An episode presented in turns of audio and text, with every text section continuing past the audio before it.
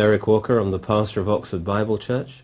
And I want to continue today our discussion on the well-known novel and film The Da Vinci Code. And I want to answer the question, is it true or false? Is it fact or fable? The Da Vinci Code, you see, makes some amazing claims that amount to an all-out attack on Christianity. The amazing thing to me is not just how popular it is, but how quick people have been to believe its claims. It's such a strange world we, that we live in, where someone can write a novel with all kinds of great claims, and large numbers of people just swallow it whole, without investigating whether it's true or not. If they did, they would find that even secular historians reject the conclusions of the, of the Da Vinci Code as myth and distortion of the truth. In fact, it's hard to find anything that's actually true in it. The real mystery is, why do so many people believe in the Da Vinci Code rather than in the Bible? Last time, we considered the book's claim that the Holy Grail was not the cup used at the Last Supper, but actually the Holy Grail is Mary Magdalene, and the royal bloodline descended from her union with Jesus. You see, it claims that the real container of Jesus' blood was Mary Magdalene and the offspring that they had. It's also claimed in the book that the secret society called the Priory of Sion was formed in 1099 to protect this bloodline and that to protect the secret of that and that there is also historical records to prove all of this. We saw last time that the legend of the Holy Grail began a thousand years after Christ as a subject of a medieval novel, and that the idea that the Grail is Mary Magdalene actually is quite recent, coming from a 1980s book called Holy Blood, Holy Grail. And it doesn't come from any serious historians. We saw that the claim that Jesus and Mary were married with children was just a fable, with no evidence to support it. And we saw that the Priory of Sion was actually only formed in 1956, and the documents that it claims to prove its existence from thousands of years actually have been proven to be forgeries. And they were planted in a French museum by a petty criminal called Pierre Plantard, who since has confessed to his deception. And so the Da Vinci Code is based on a hoax. Yet Dan Brown claims it's based on truth.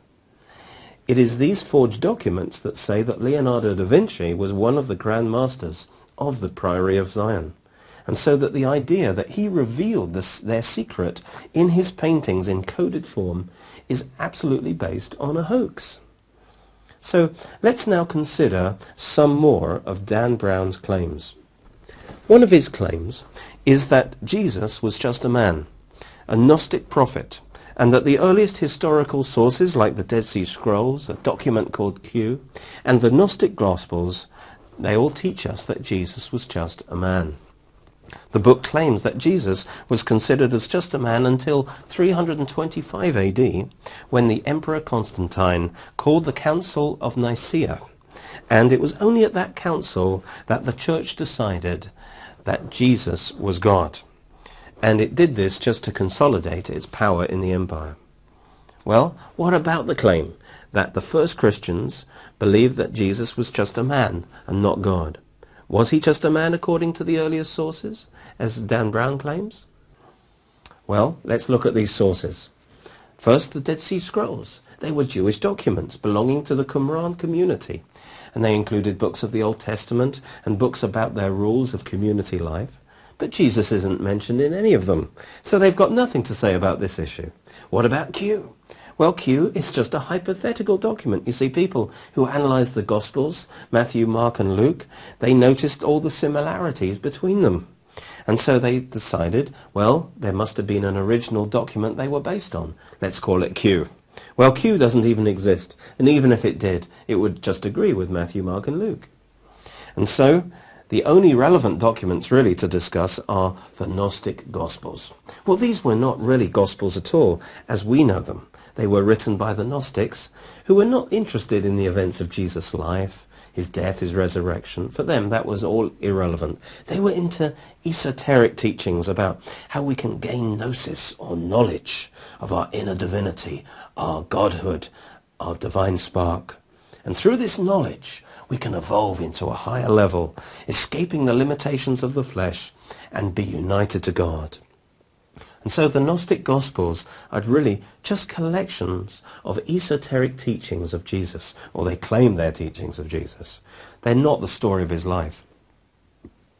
Actually, the Gnostics blended some Christian ideas with their Gnostic spirituality. And so they put words into Jesus' mouth to make him support their Gnostic teachings. Dan Brown claims that Constantine tried to destroy all these Gnostic Gospels, and they just kept, and he just kept the four Gospels that we know today, Matthew, Mark, Luke, and John, because they emphasize the deity of Jesus, that Jesus is God. Dan Brown even claims that Constantine changed the four Gospels to emphasize this even more. And he claims that Constantine actually decided the canon of Scripture, that is, what should be in the Bible. He says Constantine commissioned and financed this new Bible and omitted those Gospels that talked about Christ's human traits. And he embellished the Gospels and made them more emphasizing of Christ's godlike nature. He says that the earlier Gnostic Gospels were outlawed, gathered up and burnt. The book, The Vinci Code, says any Gospels that describe the earthly aspects of Jesus' life had to be omitted from the Bible. The Bible as we know it today was collated by the pagan Roman Emperor Constantine. Well, it's hard for me to say all of this because if you've studied this at all, you, you will know that this is all total nonsense. Dan Brown says that about 80 Gnostic Gospels have been found. Actually, there are about four or five of them. They were found in 1945 at Nag Hammadi. Are these the authentic Gospels of the early church? No. These were written all well afterwards. In fact, they didn't even exist until about 2 to 300 AD. And so their information about Jesus is not based on eyewitness testimony, unlike the four Gospels, Matthew, Mark, Luke and John, for which we have excellent manuscript evidence going back to the first century. Right from the beginning of church history, we know that there were only four Gospels that were accepted in the church. All the church fathers in the first centuries refer to these four Gospels alone. Did Constantine change those Gospels in some way? No, because we have manuscript evidence for them, for these four Gospels, going way back, way back before Constantine. The manuscript evidence for the New Testament and the Gospels is stronger by a long way than every other ancient history document. In fact, if you decided to throw out the New Testament on manuscript evidence, then on the same rules of evidence, you'd have to throw out the whole of all ancient history. Is it true that the Gnostic Gospels emphasize the humanity of Jesus, and that's why the church didn't like them? The opposite is actually true. Let me tell you about Gnosticism. They believe that there is a supreme God, and there are emanations from the supreme God, lesser gods emanating from the supreme God. And some of these weren't good. They were bad even. One of these lesser gods was pretty bad, and it created this material world. Some believed this was a goddess called Sophia. And so the Gnostics saw this material world as evil. And the whole idea of Gnosticism is about getting secret knowledge to escape this evil world into a kind of nirvana, into the spiritual world. To them, the physical world, the body, the flesh, was evil. And the spirit is good. So it was also elitist because some people had the divine spark the Gnostics had it, but others did not have it. They had the divine spark, you see, and they believed that through their teaching they could attain godhood. And so they enlisted famous teachers like Jesus, and they used their names to promote their teaching, saying, yes, Jesus was an emanation from God. He was a Gnostic teacher, showing us the way to enlightenment, and he shared his secret teachings with his favorite disciple, especially Mary Magdalene. In the Gnostic belief, Jesus was not human. He only appeared to be human. This is called docetism. Why? He couldn't be human because flesh is evil, you see. So Jesus only appeared to be human. He only appeared to die on the cross. It was a human being that looked like him, actually, that died on the cross because he was actually a higher spiritual being. So so far from emphasizing his humanity, as Brown claims, these Gospels actually deny his humanity. And Gnosticism was actually one of the major threats to the early church. The apostles Peter, Paul and John often warned about them, about these people coming up with Gnostic fables. One example is in 1 John chapter 4 verse 1 to 4. Let me read it to you. And actually he's warning the church against the Gnostics. Beloved, do not believe every spirit, but test the spirits whether they are of God, because many false prophets have gone out into the world. By this you know the Spirit of God. Every spirit that confesses that Jesus Christ has come in the flesh is of God. And every flesh spirit that does not confess that Jesus Christ has come of the flesh is not of God. And this is the spirit of Antichrist, which you have heard was coming and is now already in the world. You are of God, little children, and have overcome them, because he who is in you is greater than he who is in the world. Yes, we've overcome these lies because we believe in Jesus Christ. He is the Son of God. This is a direct reference to the Gnostics. They denied, you see, that Jesus was actually truly human. Can you see how completely wrong the Da Vinci Code is? Well, the Gnostics were around in the first century, but in the second century they became stronger, and in the third century the Gnostic Gospels started to come out. And the church from the very beginning was in a spiritual battle with the Gnostics. But there's no evidence to say that the Gnostic Gospels were actually what the church originally believed. Absolutely not. The Gnostic Gospels were not part of Christianity at all. From the very beginning there's Christianity and there's Gnosticism growing together and the church was in battle with the Gnostics. And so Brown's idea that the church was originally Gnostic and somehow changed has absolutely no basis in fact. What about the Gospels? Do the Gospels deny Christ's humanity? Absolutely not. If you read the Gospels, you'll find it's full of his humanity. You'll see that he is very real, very much fully man. He had every human emotion and characteristic, yet without sin. He was hungry, he was tired, he was he died. He really died. You can't read the Gospels without seeing him as a real human being. And so the idea that the Gospels suppressed his humanity is completely wrong. But the Gospels also proclaim, and they also present Jesus as the Son of God. John's, John's Gospel starts by saying this, In the beginning was the Word, that's Jesus, and the Word, Jesus, was with God, and the Word, Jesus, was God. And then in verse 14 it says, And the Word became a man and dwelt among us.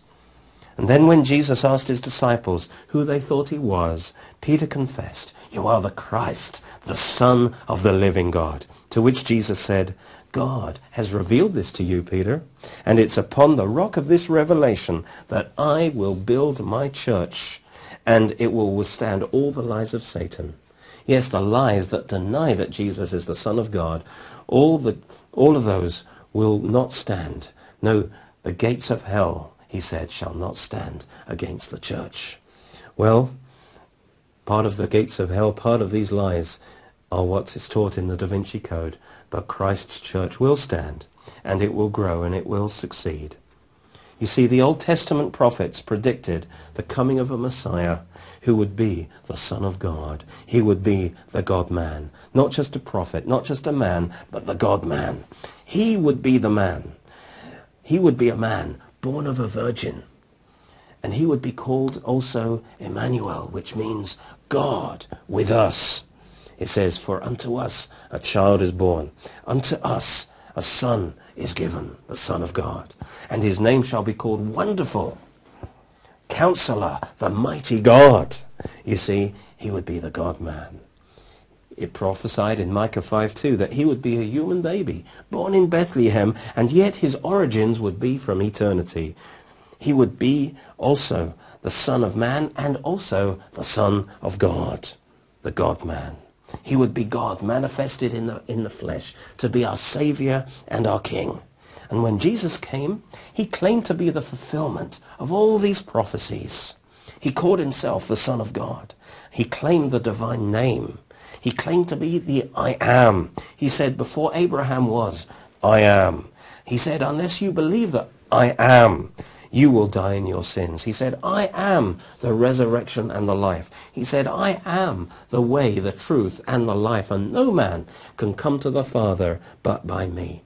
It's very clear that from the beginning Jesus claimed to be the prophesied God-man Messiah. And that's why the Jesus, the Jewish leaders accused him of blasphemy. And that's why they had him crucified.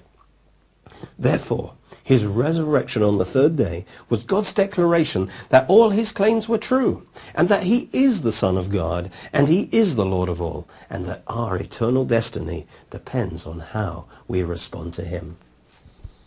Yes, the early church claimed that he was the God-man right from the start. Let's read Romans chapter 1, verse 3 and 4.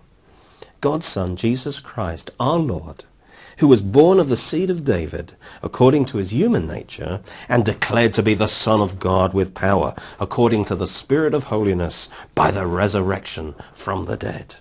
Yes, the only way to explain the explosive growth of the early church is that Jesus claimed to be the Son of God, and he claimed that he would have power over death, and that he would rise from the dead after three days to prove his claims, and then he actually did rise from the dead, and hundreds of people saw him, and they were prepared to lay down their lives to confirm that. If Jesus was just an ordinary Gnostic teacher, there's no way you can explain what happened in the early church and how it grew. Yes, the Christian faith from the very beginning was that Jesus was the Son of God. We also have the earliest Christian writings from the church fathers from the first centuries before the Gnostic Gospels were ever written, and they consistently state that the Christians worshipped Jesus Christ as God. And so it's very clear that the church believed in Jesus as God from the very beginning. And so the Da Vinci Code is again wrong on this point. One interesting example of this is in Philippians chapter 2 verse 6, one of the writings from the early days of the church. It says that Christ, being in the form of God, which means he had the divine nature, humbled himself unto death, even the death on the cross. Therefore God has highly exalted him and given him the name above every name, that at the name of Jesus every knee should bow, and every tongue confess that Jesus Christ is Lord to the glory of God the Father. Now this was a very clear claim that Jesus was God. Why? Because it's straight out of the Old Testament where it says the same thing about God. Let's look at Isaiah 45, verse 22 and 23. God's speaking here, and he says, Look to me, and be saved, all you ends of the earth, for I am God, and there is no other. I have sworn by myself, my word, the word that's gone out of my mouth in righteousness, and shall not return, that to me to me, God, every knee shall bow and every tongue shall confess. Do you see in Isaiah it's talking about God? And in the New Testament it's talking about Jesus in such a way that he can only be understood as being God. And that's what the church has always believed from the start. But the Gnostics came along and they put out their alternative teachings, you see. And yes, Constantine and the church rejected that Gnostic teaching, and quite right too. And so we see the Da Vinci Code is not reliable. It's full of misinformation, and we can't trust its claims of truth. So what was the Council of Nicaea all about then? It's got nothing to do with, of course, what Dan Brown talks about. In fact, the church, as we've seen, has always believed that Jesus was God. But in 320 AD, a schism rose up in the church. One of the bishops called Arius believed, yes, Jesus was divine, but he's not as divine as the Father. He was saying Jesus was an emanation from God, but not co-eternal with God. He's a lesser deity, not a full deity like the Father. And Arius was obviously a persuasive guy. And a church division was growing. Today, the Arians are represented by the Jehovah Witnesses. So Constantine called the Council of Nicaea. That's true. He called it because of this church split. He was saying to the bishops, look, get your act together. I don't want a church split. Make the church's position clear as to who Jesus is. The church already knew and they taught that Jesus was God, but it was formalized at the Council of Nicaea. Dan Brown claims it was a very close vote.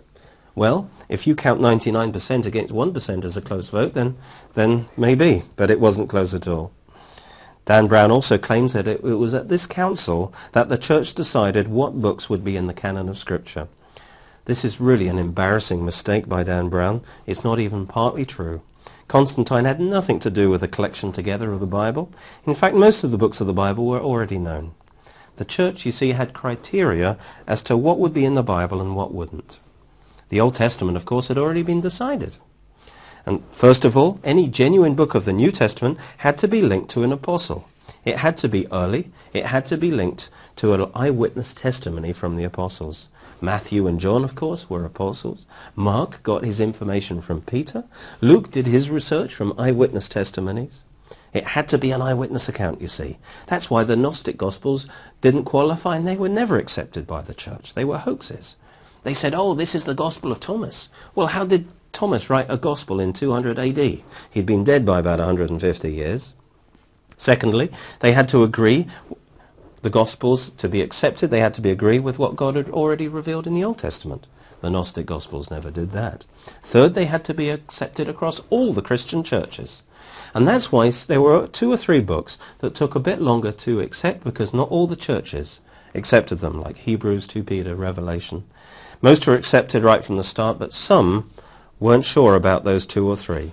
God, of course, was overseeing everything, and he knew what should be included, the books really chose themselves. They had the ring of truth about them. God authenticated them. And certainly it was nothing to do with Constantine. That's just a very bad mistake. He didn't commission a new Bible or anything like that.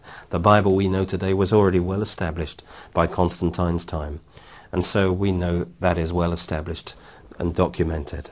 So, the claims of the Da Vinci Code that Christ entrusted his main message to Mary Magdalene, but that Constantine and the church changed it, starting a new teaching that Jesus uh, was God, all of these claims in the Da Vinci Code are nonsense. Well, let me ask this in conclusion. Why do you think people have been so willing to believe all of this? Why are they so gullible about it? Yes, it's an exciting novel, but the truth is even more exciting. The truth that God loves us so much that he would become a man in human flesh to show us what he's like, to die for us on the cross, rise from the dead, and bring us back to God and, and do miracles in our lives. Hey, that's far more exciting, praise God. So why do people find it hard to accept this? And I believe the bottom line reason is this is the book attacks the fact that Jesus is the Son of God. And a lot of people do not want him to be the Son of God. Because if he is the Son of God, if he did die on the cross and rise again, and if he is Lord, that means the pressure is on them. What are you going to do about it? Because now, if God is revealing himself to, to you in Jesus, you are responsible to respond. Now it's up to you to give your life to him. But you may not want to do that. If Jesus is not the Son of God, then that means you're off the hook. You can have your own kind of sexually liberated pagan religion. You can do whatever you want to do. And now if you find a book that claims to give you evidence that Christianity is wrong, you'll drink it all up because that's what you want to believe. Well, I think that's why so many people are quick to believe it because they want to believe it. They would otherwise have to be accountable to Jesus. And so they think if they see a book that says, no, it's all nonsense, they drink it all in. But that doesn't change the fact that Jesus is the Son of God. He did die for your sins. He did rise from the dead. And he proved all his claims were true. He is the Lord of all. And we must put our trust in him for our eternal salvation. We must invite him into our heart as our Lord and Savior. Have you done that? Have you received Jesus Christ? Have you considered the claims? On the one hand, there is the Bible with all its evidence behind it that Jesus is the Son of God. On the other hand, there's the Da Vinci Code that is uh, against that. What are you going to believe? What do you want to believe? Well, I want to tell you that Jesus is the real thing, and you need to accept him as your Lord. Let's pray that prayer now. Lord Jesus, I confess that you are Lord. You are God. I believe in you and I receive you into my heart right now to be my Lord and Savior. Thank you for dying for me on the cross. I receive you into my heart right now. Please give me your gift of eternal life. I receive you, Jesus, and I thank you for loving me. Amen.